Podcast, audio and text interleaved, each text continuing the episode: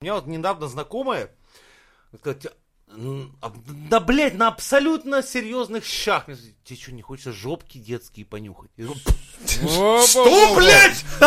Чего нахуй? Она под На прикрытием детской была. площадке. Да, она овуляшка. Не, она овуляшка. А, ну. А я, говорит, нюхаю, каки детские. Ну так даже подгузничка пахнут вкусно. Я такой, слышь, ёбнутый, отойди, говорю, от меня нахуй, овулянтус. Ты, ты, ты, ты, Что это, А? блядь, звучит Это- стрёмно.